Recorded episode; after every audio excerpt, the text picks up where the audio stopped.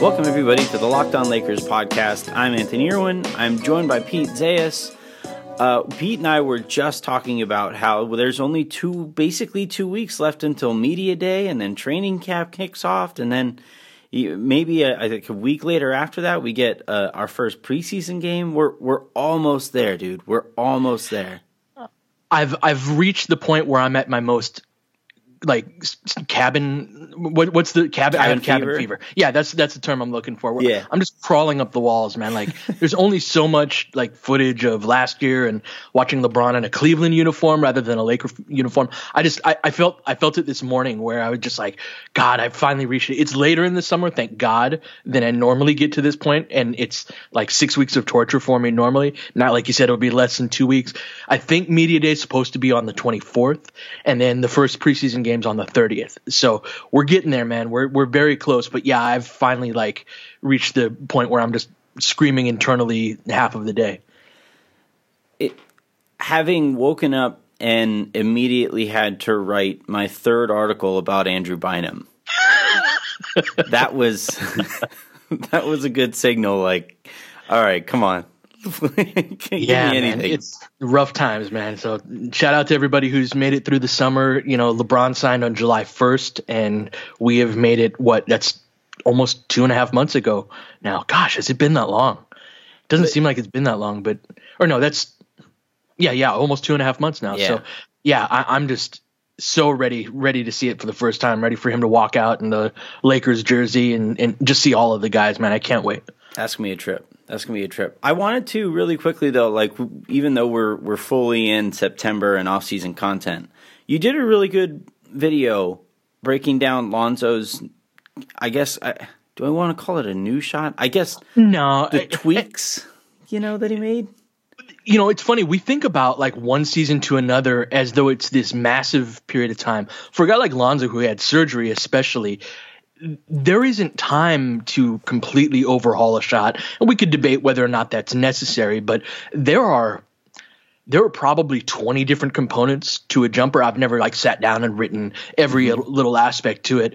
So what constitutes an overhaul? What constitutes tweaks? If you change two or three things over the course of two or three months, that's probably a lot, right? And and we think of it as an entirely new type of thing, but that's not really how it works. It each of those say 20ish type things you can make adjustments to a couple of them over periods of time. And then over the course of the career you can address all of them and, and hone and perfect. Even guys like kobe i remember chuck person told him uh, to shoot the ball off of his middle finger. On your shooting hand the ball's supposed to come off of your middle finger last. And for mo- much of kobe's career that wasn't the case. And he didn't start doing that until you know 2009 2000 i don't remember exactly maybe a little bit later with with mike brown but guys were always making adjustments. So we think about sh- sh- uh, about shooting form as something where it's like you have a new shot and so it's everything's different but that's just not how buy works. a new pair of shoes. Right yeah. Go out and create a new jumper. I i think one of the points that you made not necessarily in the video but in a tweet after the fact was how his his conditioning, his strength and stuff is is going to play a big factor here. And and this actually you use Kobe as an example. This applied to him too. I remember his early shot was more of like a slingshot. It was it was a sure. lot more flat. It came further from but you know closer to a, behind his head. Mm-hmm. And and you know he had to get a lot more on the ball or take use a lot more of his body to get more on the ball and Lonzo's shot reminds me of somebody who is just kind of compensating for not necessarily being strong enough to get the ball all the way out there. Otherwise, like you wouldn't have to bring the ball clear to his opposite shoulder to be able to do that. And one of the things that I noticed when he was when you were doing your during your video, I looked at like how small the ball looked compared to last year like on his mm-hmm. body when it was framed right. by his shoulders and it was very uh, very clearly smaller it looked like. Yeah he's in much better shape. It's funny because the the thing that makes his shooting form the most unusual is that swoop across the body right? And it's it comes down to his hand placement. He puts his hand kind of across the ball rather than underneath it or behind it the way most shooters do. And what that does, I think, is makes the rest the rest of his jumper it's easy to ignore because it's it's hard to get over wow that's really weird right? That that he does mm-hmm. that. But you're absolutely right that he's kind of thrown his whole body and I've talked a lot about how his feet were a problem. And and yeah a lot of it comes back to strength. If you ever watch a little kid try and shoot threes this is if I ruled youth basketball courts wouldn't have a three point line, like they wouldn't play on a three point line mm-hmm. before at least the age of 10. Because what kids do, especially when they're warming up, is they go right to the three point line. You'll see eight year olds. And then what do they do in order to get right? They, they have to bring it way down and behind them just so they can get the power to do that. What happens is as they get older, there's vestiges of that that becomes ingrained into their shooting form. And even as they get older and strong enough to hit that shot with good form, they're so used to taking the shot that way that you have some parts of it that last into as you get older. Lonzo has parts of that with his feet or in the video I described how he brings his right shoulder forward, mm-hmm. and part of that is to like coil and release yeah. and get enough power. Body. That's right. That's a little kid type of thing, right? Like I have to muster enough power up in order to throw the ball, which is basically what it is this far. And now as he gets stronger, there's also the fatigue component, right? Where he's like, I don't know about you, but I'm a way worse shooter when I'm oh, tired yeah. than I am, and and that's true of most shooters, right? So yeah, all of those things are really going to factor into, I think, some solid improvements this year. Yeah, you don't even have to be way more tired. Like you don't have to be super fatigued to start totally. seeing some of the effects. It's it's pretty totally. immediate when you're yeah. when you're shooting out there. Um, that's that was it was a really good video, so you guys should go check that out on on Silver Screen and Roll. That is not what we're going to focus on today, though. Uh, we are going to yesterday or in in the last show that we did, I talked to Bill Oram about Luke Walton, and it was a little bit more narrative based. It was a little bit more kind of conceptual kind of stuff that, that we talked about those talking points. It was a really fun uh, uh, episode. Bill is, is very closely tied to Luke. He is he is very well informed on on things Luke Walton. So you guys should go check that out. Uh, but today I want to talk to Pete about how some of the tactics and some of the things that the, the ways that Luke can kind of grow with this team because somehow we forget he's only going to be in his third year here mm-hmm. and and so we're going to we're going to continue the conversation about Luke Walton uh, in that way. We're going to take a quick second here because we took up a little bit longer talking about Lonzo Ball's sh- uh, shooting form uh, than I anticipated. But before we get to that, like I said, with all of these player previews, Eaze has been incredible in, in their support of this uh, partnership and in this in these player preview series. Uh, it's a great product. It's a great. It's not necessarily a product per se. It's a great service, and they connect you directly to the the top retailers in the greater LA area. Uh, they do so legally at every single turn. Uh, they do so quickly. There was a there was a there's a video out there where they ordered something from a cannabis shop, a dispensary, and then they ordered a pizza at the same time. And the and the product from the, the dispensary arrived way before the, the pizza did. So it's it's logistically sound. It's legal. Uh, they have everything that you would look for. So if you're 21 or older, do your research uh, hop on there and uh, use the promo code locked on if you're on the app or if you go to ease.co slash locked on you get $20 off your first purchase. We're going to take another quick second here and when we come back we're going to we're going to talk about luke walton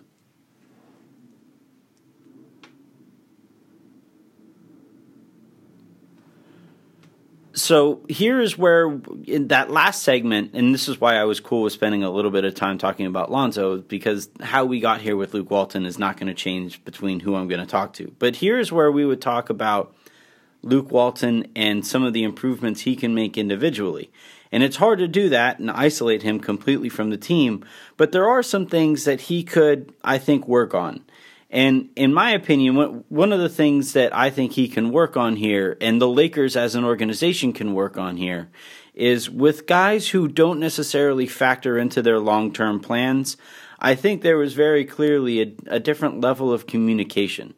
Julius Randle is an example of this. Brook Lopez, according to some of the people I talked to over the summer, was pretty frustrated over that kind of stuff too, and that's why he signed in Milwaukee for a rate that the Lakers would have loved to have him at and didn't really consider the Lakers.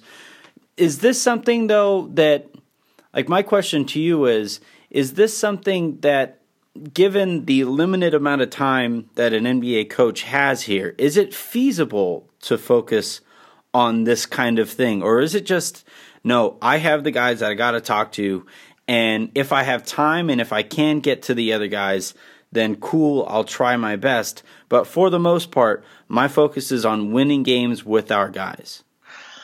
So I think that's a valid criticism, but I would actually spread it farther further uh, across North. the organization than yeah, yeah like I, I, think it involves the front office as well as luke right? I think there are guys that are clearly in their plans which luke has input in but he's not going to overrule magic and Pelinka about who is going to be here next year and who's not. That is an organizational decision but the buck stops with them right? So i think that guys were very much clearly it, it, maybe not expressly let known that they were not part of future plans, but in terms of how they were treated, it was obvious who the plans were for part of the future mm-hmm. and who were not, right? I think I actually think that Luke did about the best that he could. I, I, agree with the criticism though that it's a little too on the nose and out there in terms of like, hey, you're not part of our future, so you know we don't care about you as as much. Mm-hmm. Um, I, I, just don't know if Luke's the guy to blame for that. I and, think that and both those things job. can be yeah. true too. By the way, for sure, right? For sure. Like that that Luke may have fallen short according to say league standards or typical coach standards but still been doing about as good a job that he could have done given his i guess walking orders for lack of a better term. Yeah i i very much think that's the case. I you know in terms of how julius was handled last year there were there were a lot of moving parts to that right? Where he was playing really well. I thought he should have gotten more minutes from that. But and and playing for a future contract. Let's not you know brush that aside. But I I do think that ultimately Luke did about as well as you could hope for. I think th- with with Brook Lopez, I think that's probably a less complicated one and probably a fairer criticism to lay on at, at Luke's feet.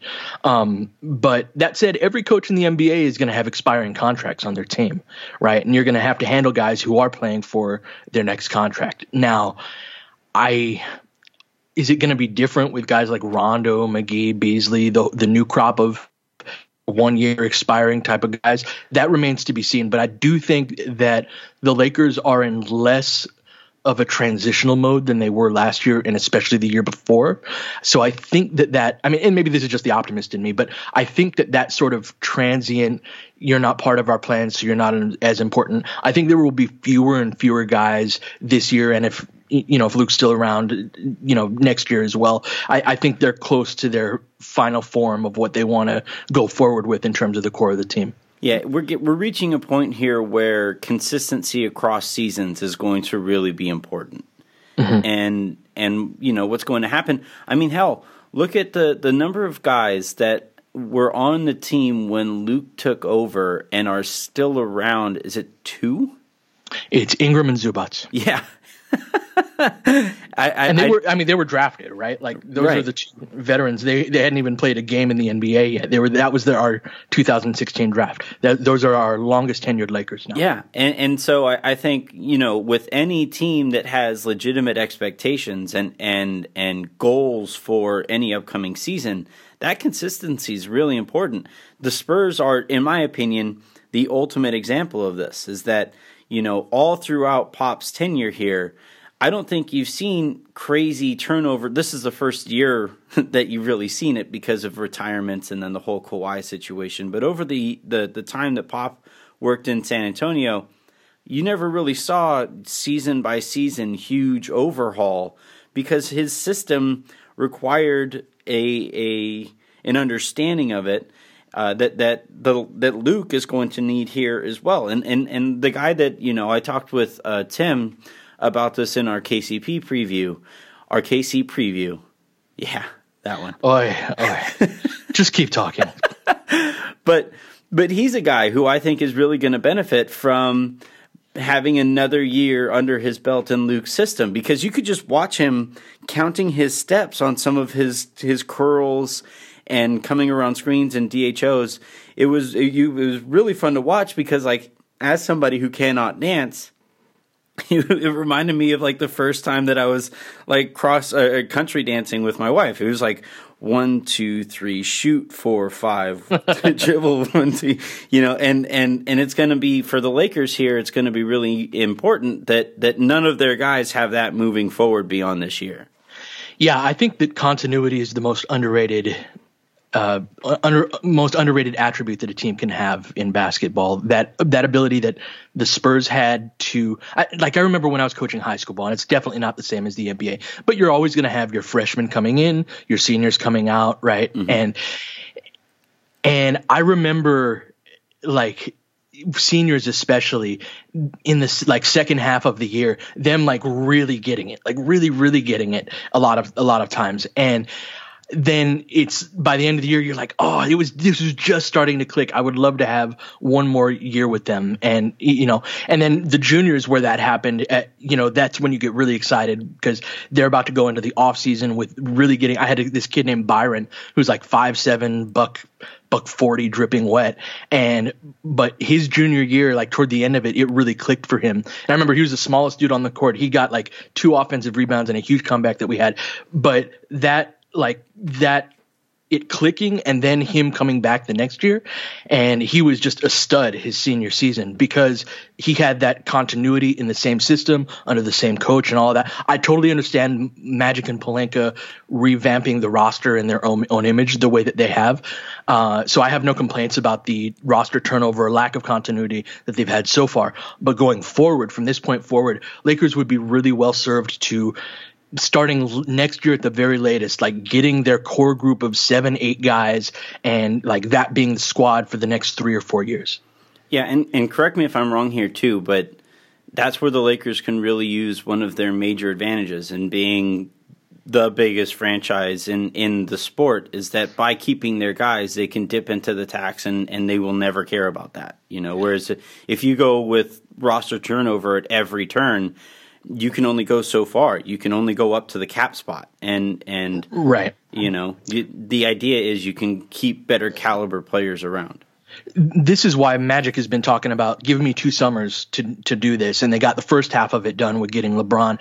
And let's say they sign a, a max guy next summer as well that that's the summer you're going to have Ingram up for an extension. The year after that, you got Lonzo and Kuzma, and just like you said, that's the Lakers have their bird rights. They can go over the cap, and so you can have this really, really solid group uh, uh of guys that can be there long term. Mm-hmm. And then after that, you can sign you know MLE type of guys that are your seventh, eighth man that are looking to chase a ring. So the Lakers are really well positioned to have that degree of continuity going forward, even if they haven't so, had it so far. Yep. All right, we're going to take another quick second here, and when we come back, we are going to talk about some of the X's and O's that we would maybe like to see from Luke. I'm really interested to see what what what we we've kind of alluded to it, but we've never really got into specifics here. This should be fun, so stick around.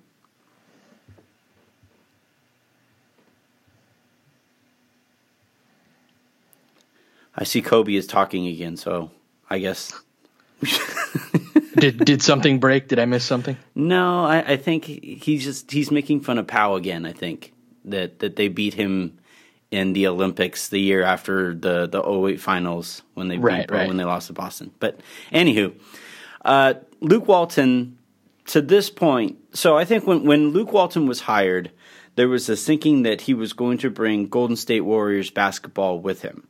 And to a certain extent, he has, I think. Now, unfortunately, he couldn't bring Steph Curry and, and Kevin Durant and Clay right. Thompson along with him. So, like, a lot of the, the, the, the principles that he may have wanted to bring over aren't going to be able to be executed the way that he would have hoped, I would imagine, right. in, in LA. But as this roster has kind of taken shape, it, I think this year is the first time we'll really be able to get a sense for what his principles really want to be or what he wants them to be given the overall talent of this roster compared to the last 2 mm-hmm. Can let me ask you a question out of this. Mm-hmm. Can LeBron play in a Golden State style offense? Now, like obviously LeBron's, you know, an amazing player, probably still the best player in the game, so he could he could play in any offense, right? But stylistically, LeBron ball and Golden State style basketball are pretty different. Mm-hmm. So I'll, I'll turn the question actually back on you: Is can they play that style of free flowing basketball with LeBron as the centerpiece? In short, no. Because, mm-hmm. like, historically, the way he's played his entire career, no. But I do find it interesting that the summer where he's talking about reinventing his game and moving more off ball and, and doing those kinds of things, that that happens to be leading to this summer where he is going to be coached by Luke Walton who brings these these principles over. I find that interesting, and if there's somebody who I trust to figure that kind of thing out, it would be LeBron. Interestingly enough, like as you were asking me the question, the guy that I thought that he makes the most sense to the role that he makes the most sense to play in in this in if there if we were just bring over Golden State's principles isn't Kevin Durant obviously isn't Steph it's Dre right it's mm-hmm. it's be the be the screener and then get the ball in space and then facilitate from there when the defense is already back on their heels and I think that's where if that's something that the Lakers can figure out that's where LeBron gets to be somehow even more efficient, which is kind of terrifying. My concern with that. So f- first off, I agree. I mean, obviously he would be Draymond plus plus plus yeah. offensively, yeah. right? But just from a stylistic perspective, that would be the most ideal fit in that sort of sort of offense.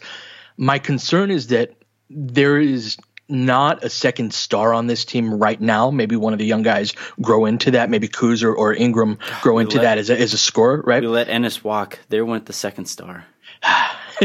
um, so I'm just having a hard time envisioning LeBron off of the ball as much as we want him to be mm-hmm. from a like from a scoring perspective. Like like who am I scared of as a scorer on the Lakers? It's LeBron, and then there's a long drop off to Ingram and Kuzma after that. And uh, you know, Beasley will be a scorer, obviously, but in, in a bench type of setting. I, I just I, agree with you that that's the best fit for him. I just think that we're going to see more LeBron ball that that's similar to what we've seen in the past uh, because there's just that gap. We don't have that second star right now, and I, I hope I'm wrong. I just I, I don't see that free flowing type of offense next year, even even if I would like to.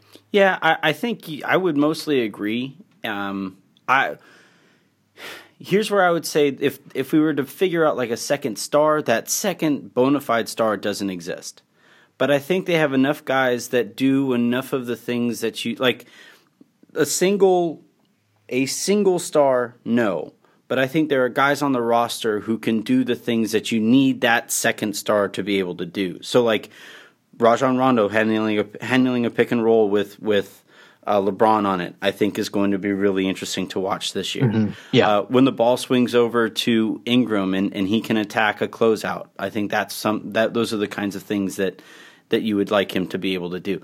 It's really like this entire this entire season. I, honestly, the regular season to me, they're going to spend way more time in transition.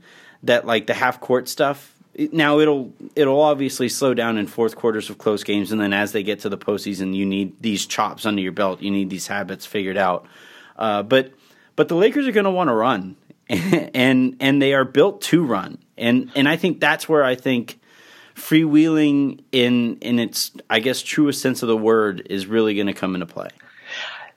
I, I totally agree with that, but even the fastest teams in the NBA only their transition game only accounts for about 20% of their overall possessions. There's going to be plays where the ball gets knocked out of bounds or there's a loose ball foul or something and you're going against those 5 on 5 type things. So, mm-hmm. while I agree LeBron will have less of a burden on him because Lakers will run more than previous teams that he's been on, they are going to have to play effective half court b- basketball to be a, a good team. And the and the thing about like the Lakers scorers, I think Ingram's the guy who is closest to being that second guy on the ball because I, I, really love Kuzma as a scorer in particular. I just think he's more of an off ball guy. I don't think you like he was very good in isolation in a very small sample. I don't think he creates a ton of space for himself with his ball handling on his own. So I don't think he's a guy where it's like, oh, Kuzma has the ball, crap, we have to give him extra attention. I think Ingram's closer to being that on the ball, but I don't think he's there yet. Although, you know, the second to third year is always the year where guys typically make the biggest type of leaps. So if he can grow into that, that pushes LeBron into those circumstances. But like, even if they're going to play fast, I don't think that you can, like, it's still going to be the lion's share of, of possessions are going to be in half court situations.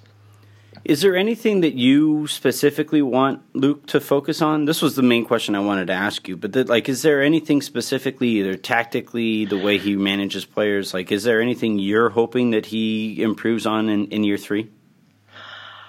In terms of improves on, I would like the so I've always liked the sets that he runs. I think he runs good action, good initial action. My main criticism is that the players do not read and react particularly well. They don't see, oh, my guy's trailing me on the screen, so I'm going to curl this, or uh, he's cheating under, I'm going to flare it. You know, they don't make the in the moment type of reads. Now, I don't know if that's just a function of having young players, and because when when Steve Kerr got to Golden State, they were already a playoff team. They had won 51 games the year before with Mark Jackson. Guys were in their mid 20s and they they were more experienced basketball players, so they were more ready to be like, "Oh yeah, I know exactly how to set up and read my defender."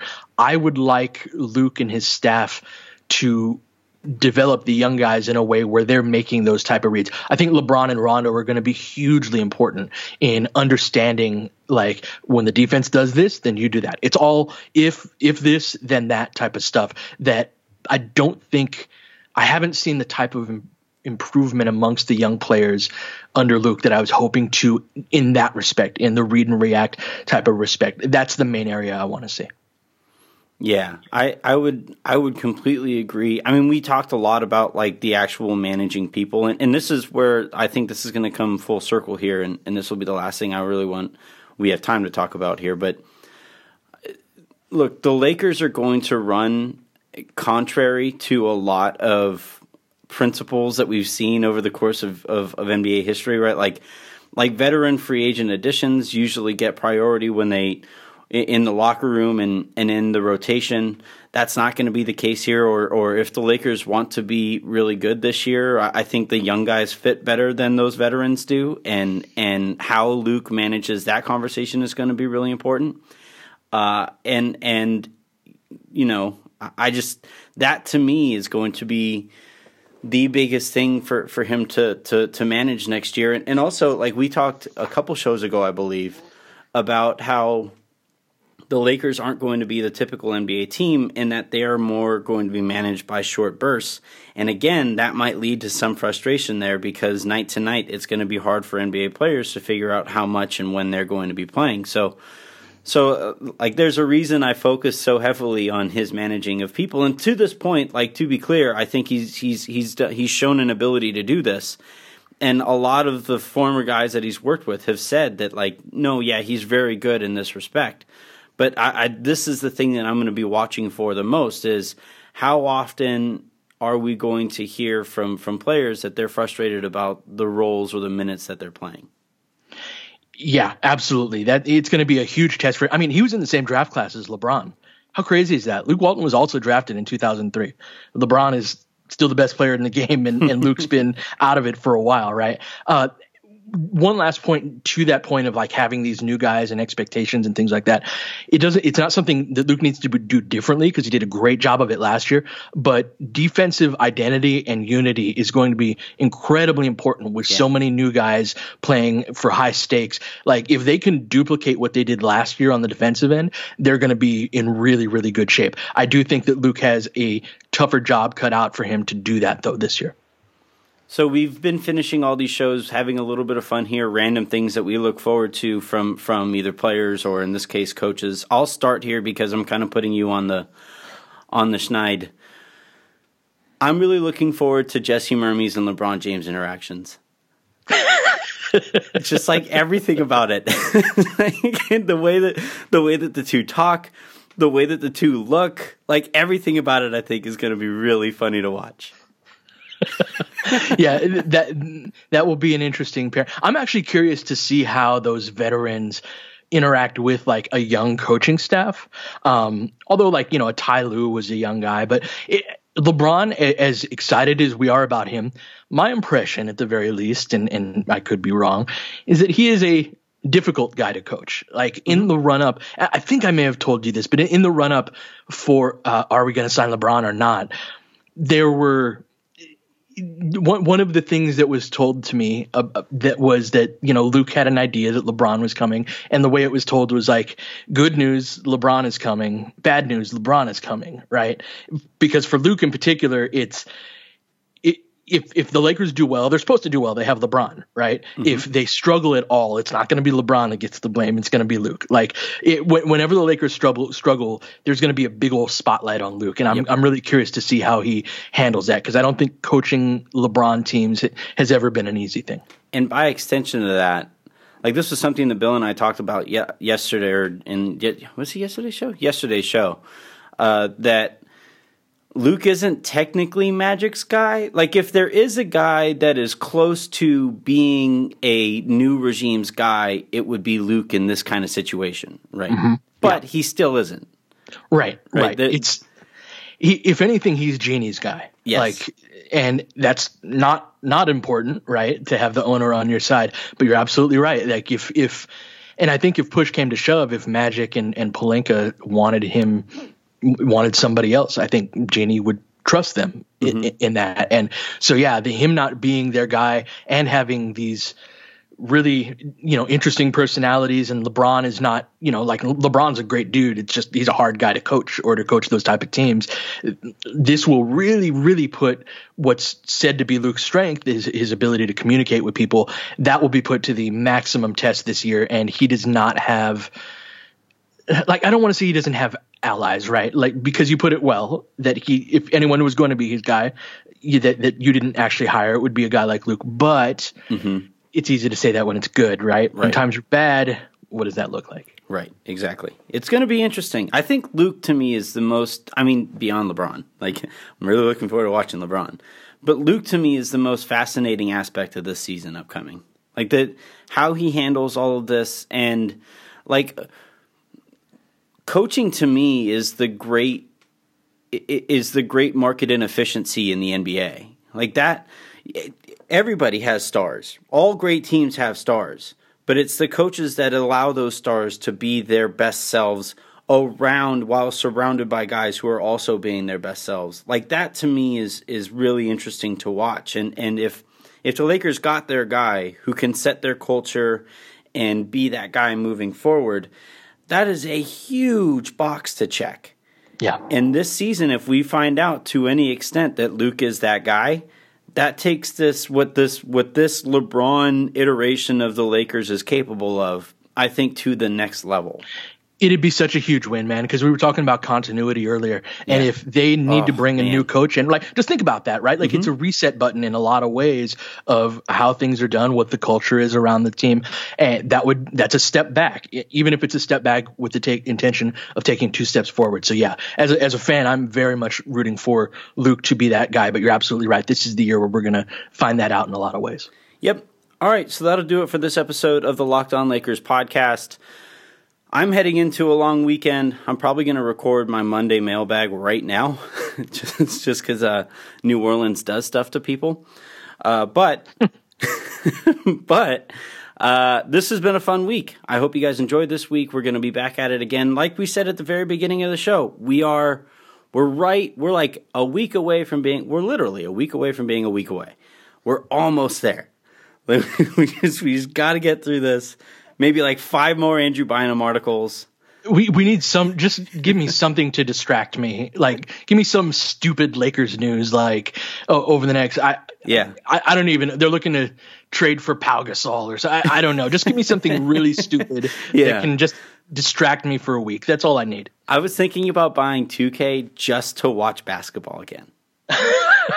yeah, I've been thinking of getting it uh, and, and doing a video on like the playbook and stuff. I might I might actually do that. I'll see if I. You think Harrison will let me expense that? Uh, do you think he'll let us both expense it? yes, I do. We All should right. do it. All it's right. easier to ask forgiveness than permission. Remember that. Works for me. All right, everybody. Have a great rest of your day. We will talk to you, I believe, again on Monday. So have a great weekend. Be safe out there. And when we come back on Monday, make sure you guys get your questions in to iTunes in the form of a five star review. And uh, I will get to those, as many of those as I possibly can between now and then. Have a great day, and we'll talk to you again on Monday.